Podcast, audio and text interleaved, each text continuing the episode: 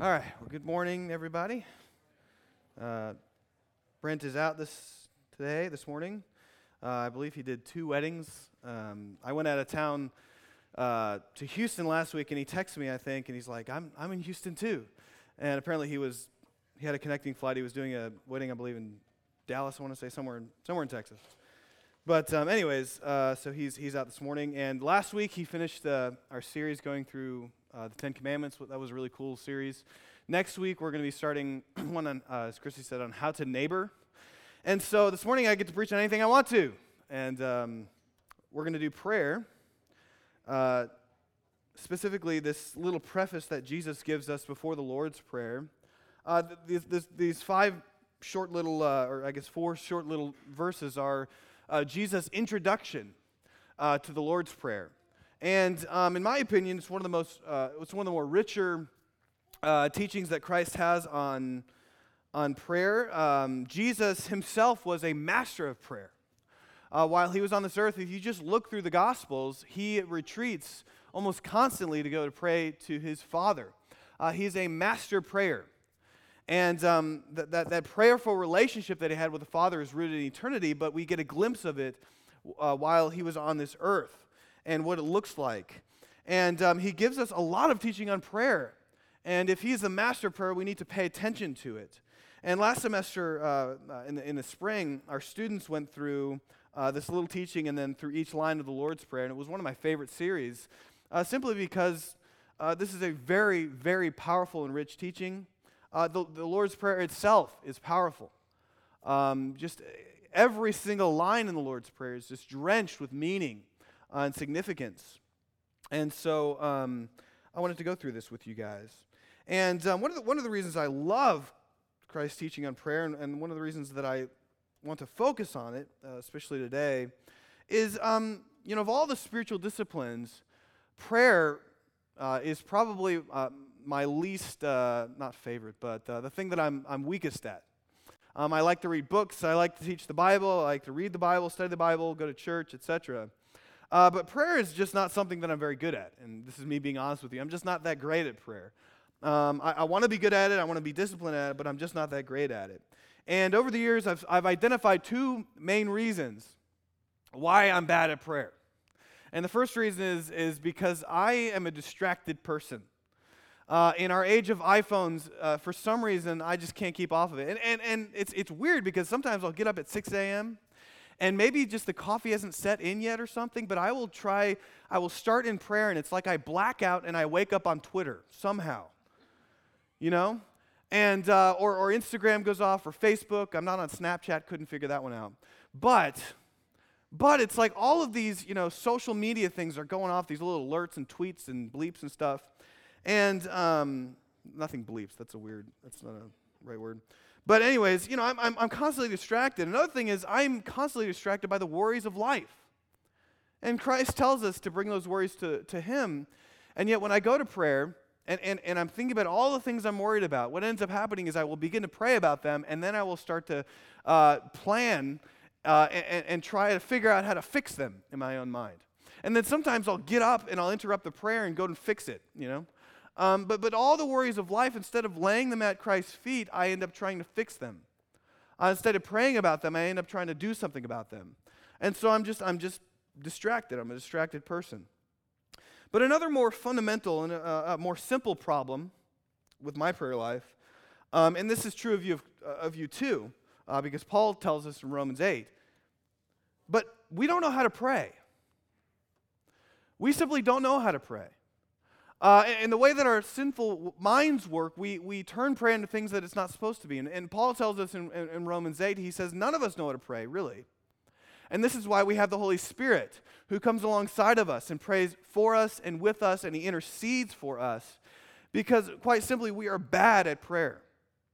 And uh, the disciples who had been by Christ's side for months and months, uh, even up to three years, they had to ask Jesus how to pray because they didn't know either. The ones who had walked with Christ, uh, uh the, the, the ones who had sat at his feet, this is the God man Jesus Christ, had no idea how to pray. And when Jesus went off to pray with the Father, they were clueless as to what he was doing. And so even the disciples, they didn't know how to pray. And, you know, sometimes when I pray, I feel like my three year old daughter. Uh, you know, my, we are trying to teach our daughter how to pray, and it's the cutest thing in the world, but it's also, she's just not good at prayer. And, you know, she's had, what, you know, two months to practice, so we'll give her some, some leeway here. But, you know, when we, when we bring her to bed, mommy will pray first, then daddy will pray, and then we'll say, Anya, do you want to pray? And she'll say, Yeah, I want to pray. And it starts out so cute. You know, she's praying for mommy and daddy, then grandpa and grandma. And then it moves on to more otter stuff. She starts to pray for Anna and Elsa, you know, Nemo and Dory. Uh, you know, she, she, all of these friends, and then she starts to pray for her toys in her bed. And then for some reason, she'll come back around and repeat the prayer like three more times. And we'll have to just hold her hand and say, Amen. Because she'll just go on forever. But sometimes I feel that way. You know, it's like, where am I going in this prayer? What am I doing?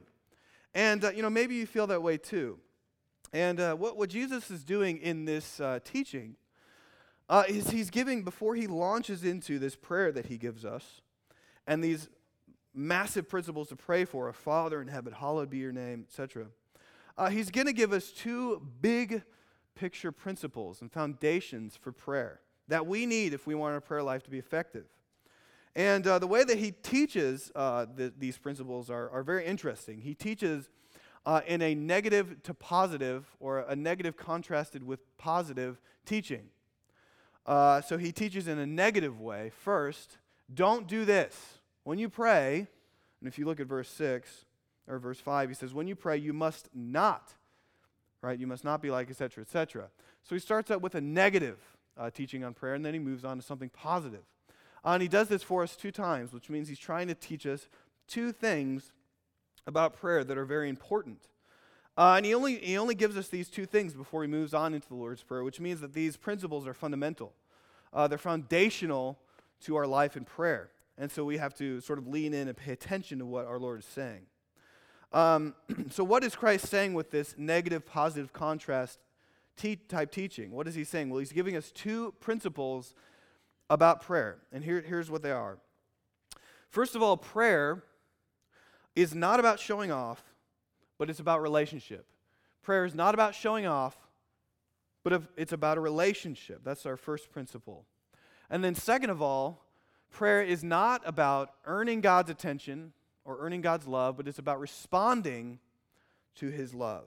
All right, so those are our two, two principles. They're two massive principles, and we need to get them into our prayer life. Uh, we need to inject them in our prayer life if we want to uh, flourish in prayer. So let me repeat those again. Prayer is not about showing off, but it's about relationship. And prayer is not about earning God's attention, but it's about responding to his love. So let's go ahead and jump into our first point here, which is that prayer is not about showing off, but it's about relationship. It's not about showing off, it's about relationship. And we can jump in, into uh, verse 5 here and just read through 6. And uh, Jesus says this He says, And when you pray, you must not be like the hypocrites for they love to stand and pray in the synagogues and at the street corners, that they may be seen by others. And truly, I say, uh, they have received their reward. But when you pray, go into your room and shut the door and pray to your Father who is in secret. And your Father who sees in secret will reward you. All right, so first principle is that prayer is not about showing off, but it's about relationship. And the first negative teaching that Christ gives us is he says, don't be like the hypocrites who pray in the synagogues and in the street corners, for they love, uh, verse 5, to be seen by others. Now, what does Jesus mean by that? Well, uh, Jesus uh, is probably walking by a synagogue. He loves to use object lessons. He does this quite a lot in his teaching. Uh, and, you know, in my imagination, he's walking by a synagogue with the disciples and he's, he's pointing, maybe he's not pointing, that would be rude, but he's pointing out, he's saying, You see those people out in public praying outside the synagogue. Don't be like those people. And one thing we have to know about the synagogue the synagogue was like uh, the church, but it, it, it, was very different in a lot of ways. You know, if you come during the middle of the week uh, to church, to this church, uh, you'll be lucky if the door is unlocked, okay? And if it's unlocked, you'll probably see Christian, you know, uh, doing something on, uh, uh, with the sound equipment. Because, you know, our church is not very active throughout the week. We do have some events, uh, but it's, but it's, not a, it's not a very busy place during the week. It's very busy during the weekend, but not during the week. Well, a synagogue was very different. A synagogue was a daily place, of prayer and teaching. Uh, in fact, they had, they had daily uh, Bible lectionary readings. Uh, people would go in and out and pray uh, all throughout the day. Uh, in fact, in the Gospels, we see Jesus uh, participating in, in, in, the, in, the, readings. Uh, he, uh, there was one point where he read from the book of Isaiah, and it says that he closed the scroll and he said, In my reading, this scripture has been fulfilled, meaning I am the fulfillment of the scriptures. Uh, and even Paul, when he went to evangelize, he knew to go to the synagogues. And it says that he stayed there all day long and taught and uh, debated with the rabbis there. And so the synagogues were a very busy place, and it, was a, it was a very popular place to go and to pray. And so Jesus is pointing out these, these individuals, uh, either outside of the synagogue or inside, uh, praying, and, he's, and he says, Don't be like those people. Okay? Now, what, is, what exactly is he critiquing? Is he just critiquing public prayer in general? What is he critiquing? Uh, well, we know he's not critiquing corporate public prayer because uh, the Jewish people, as well as the, uh, the church, has had a long history of corporate prayer. And I don't think that he's really uh, critiquing public prayer as such. But what he is critiquing is he's, uh, he's critiquing using prayer as a means, uh, going back to verse 5, to be seen by others. And what he means by that is leveraging prayer as a means of showing off or getting attention or displaying your spiritual resume, as it were. Uh, leveraging prayer as a tool to get attention from others. Okay? And Jesus says if you use prayer that way, you've already received your reward. That's the only benefit you're going to get out of prayer, in other words. If you're using prayer as a means of attention, uh, that's all you're going to get out of it. There's no other benefit because you're using it wrongly. And uh, you know, interestingly enough, the rabbis had actually they actually knew about this temptation. If you go out to the synagogue to pray, there's going to be lots of people watching, and it's very easy, uh, you know, to to uh, be very uh, you know, outgoing about your prayer. You know, maybe you raise your hands or furrow your brow or talk really loud. And of course, there's nothing wrong with any of those things, but you can sort of use those things uh, to get attention. And they said, you know what? Uh, don't you? If you pray at the synagogue, you cannot pray out loud. You have to pray in your head. that was a, prayer, uh, a rule that they established. But it didn't stop people. They still went to the synagogues, and maybe they used their mannerisms or uh, whatever to get attention.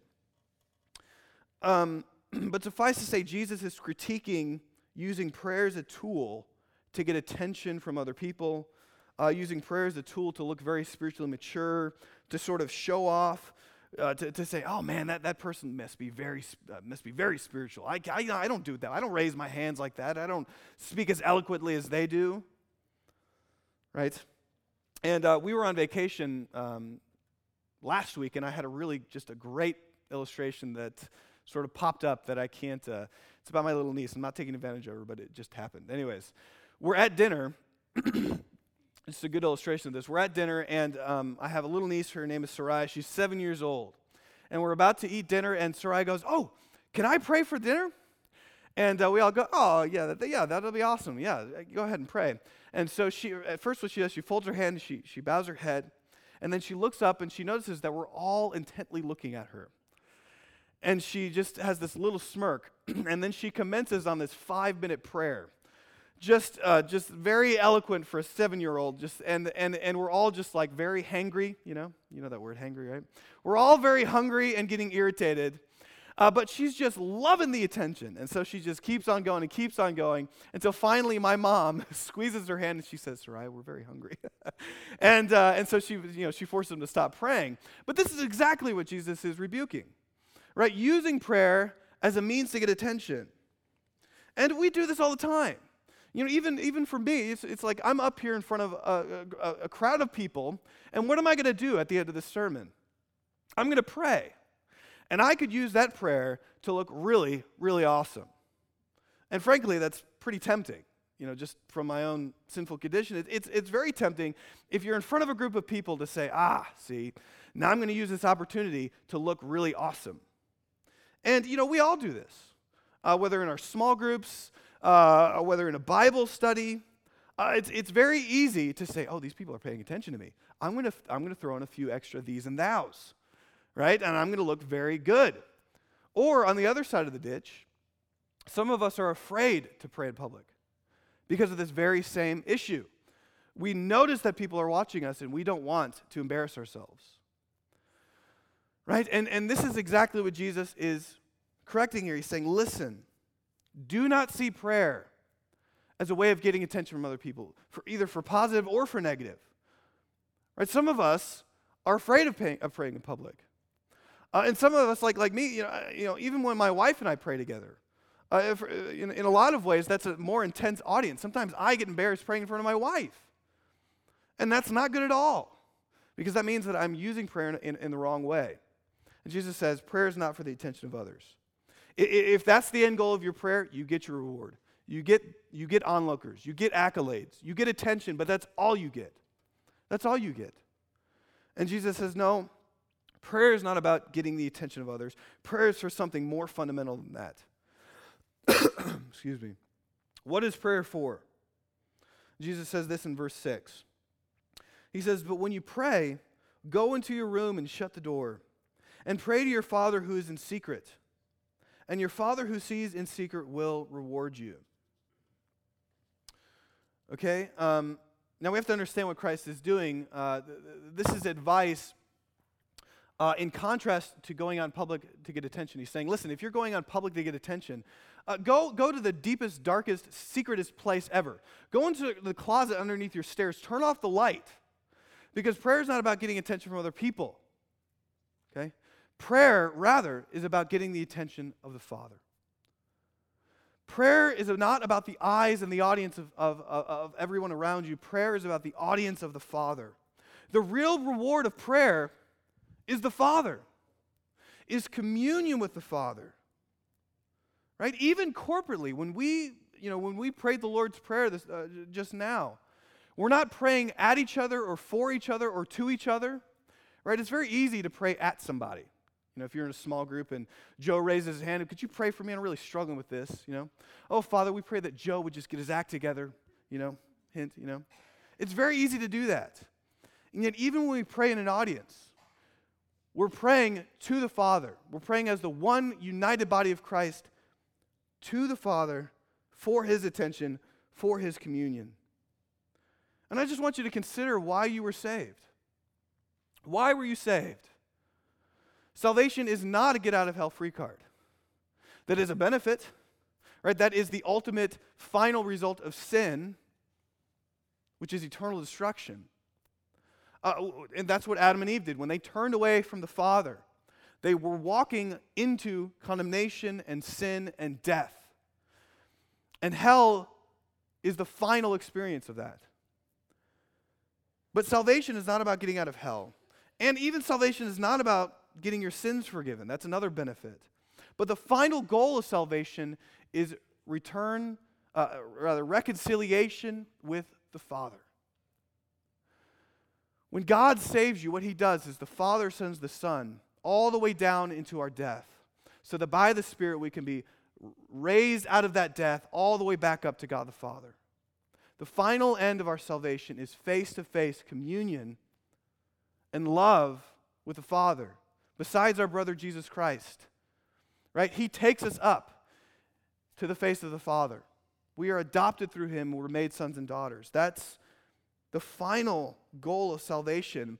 And when you pray, Jesus says you're living out the reality of your salvation. Because we pray in the Spirit, through the Son, to the Father. We are living out, we're rehearsing the reality of our salvation because we're coming to the Father who loves us and who has saved us and who has made us his own and who has adopted us and has forgiven us and reconciled us. And he says, I just want to be with you. That's the whole point of our salvation. Uh, that's the whole point of prayer is face-to-face communion with the Father. And so Jesus says, work towards that reward. That is your reward. The Father's your reward. Not, not not the audience of others, not the accolades, not, not the applause, not the attention of other people. And, and if that's your temptation, go into, your, go into a deep, dark closet because the final end is the Father. And so that's the first principle of prayer. Prayer is communion with God. It's not about, it's not about showing off, it's about a relationship with the Father. All right, but what's our second, uh, what's our second principle here? Our second principle is this uh, prayer is not about excuse me. Prayer is not about earning God's attention, but instead it's about responding to God's love. Prayer is not about earning God's attention, but it's about responding to his love. All right, let's go ahead and look at verses 7 through 8 to see what uh, that means. So, verse 7 And when you pray, do not heap up empty phrases as the Gentiles do, for they think that they will be heard for their many words. Do not be like them, for your Father knows what you need before you ask Him. All right, so this is um, this is an often un- misunderstood uh, teaching of Christ. What does Christ mean when he says, don't heap up empty phrases? Um, is he talking about repetitious prayers? Is he talking about um, you know, simply memorizing prayers and just going through the motions? What is Jesus talking about? And um, one thing he cannot be talking about is repeated prayers or memorized prayers. And, and there's two reasons for that. First of all, Jesus was a Jewish, uh, he was an Israelite. Uh, and that means that they uh, prayed every Sabbath, they prayed through the Psalms. Uh, and they repeated them. Right? Uh, that's, that's what he would have done in his, his every week worship. Um, but another reason that can't be true is because he gave us a prayer to repeat, which is the Lord's Prayer. You know, our Father in heaven, who art in heaven, uh, our Father who art in heaven, hallowed be your name, etc. Um, so that cannot be what Jesus is talking about. Um, might I suggest that the that the meaning of this verse lies in uh, when, when Jesus says, Don't heap up empty phrases as the Gentiles do. There's a qualifier there. And what he's saying is, Don't pray like the Gentiles pray. Right? And what he means is that there's a quality of prayer that you need to avoid. Uh, there's a, there's a, um, uh, an attitude that you bring to prayer that you have to avoid if you're going to pray effectively. And it's the quality of prayer that the Gentiles use. And when, he, when, he, when he's talking about Gentiles, you have to understand he's talking to Jewish, uh, his, all of his disciples are Jewish. So when they hear the word Gentile, they don't hear uh, you know, non Jewish churchgoers, right? They, they hear pagan religions. They hear idolaters, people who don't worship Yahweh. That's what they hear. And so Jesus is pointing to the other religions that, that don't worship Yahweh. They pray in a certain way that we need to avoid. And what, in what way do they pray?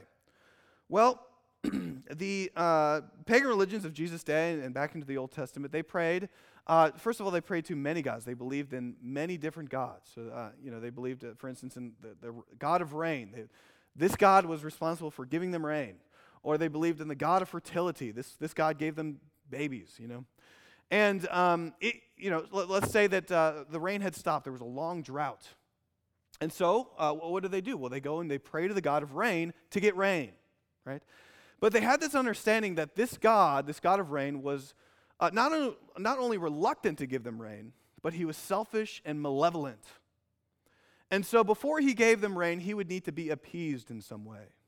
Uh, uh, he, he would need to be uh, you, know, you know, given something in order to return rain.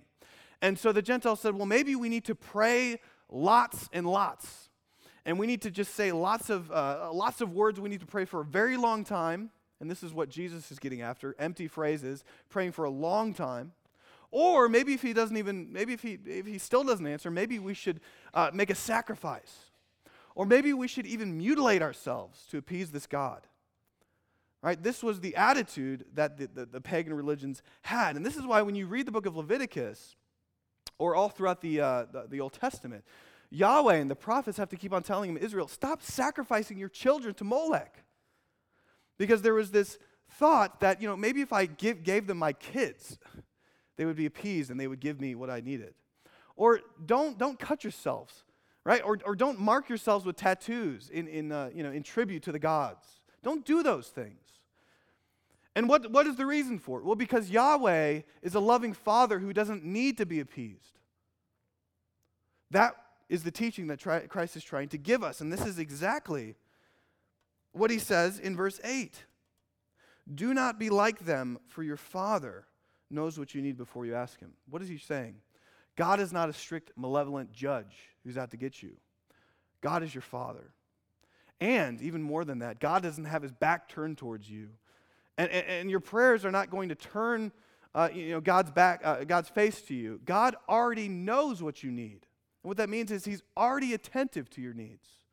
He already cares about you.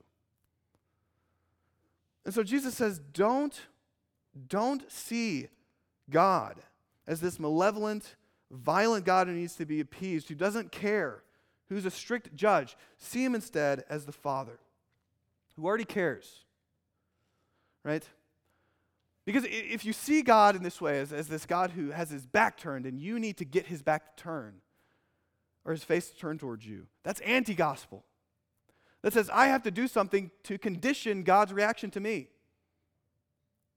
Rather than God loves unconditionally and wants to save us and goes into our death to save us and takes all of our sin upon himself to save us. Right? Romans 5. While we were yet sinners, while we hated him, what was God doing? God died for us. Right? That is the gospel. That we had our backs turned to him, not that he has our back, his back turned to us. He is the loving Father who cares for us. And he's not, you know, he's not a distant, uh, aloof father like some of us, right? you know, anytime I read this, this passage, I always think there's this list on my fridge of things that I need to do. And um, I almost always forget to look at it, you know? So I, I'm just going to be honest with you. There is a uh, changed light bulb uh, written on there that has been on there for months. And, um, and, you know, I haven't done it yet. And so, what is Andrea, my wife, forced to do? Well, she's forced to get my attention. Right? She's forced to say, Lucas, please do this.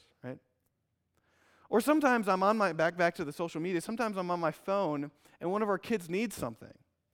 Right? And, and I'm just not paying attention. Right? That's me being a bad dad. Right? But God is never a bad dad. He's always attentive. He always cares. He always knows what we need. And the principle is this when we go to God in, prayer, we need to understand that He loves us more than we love ourselves.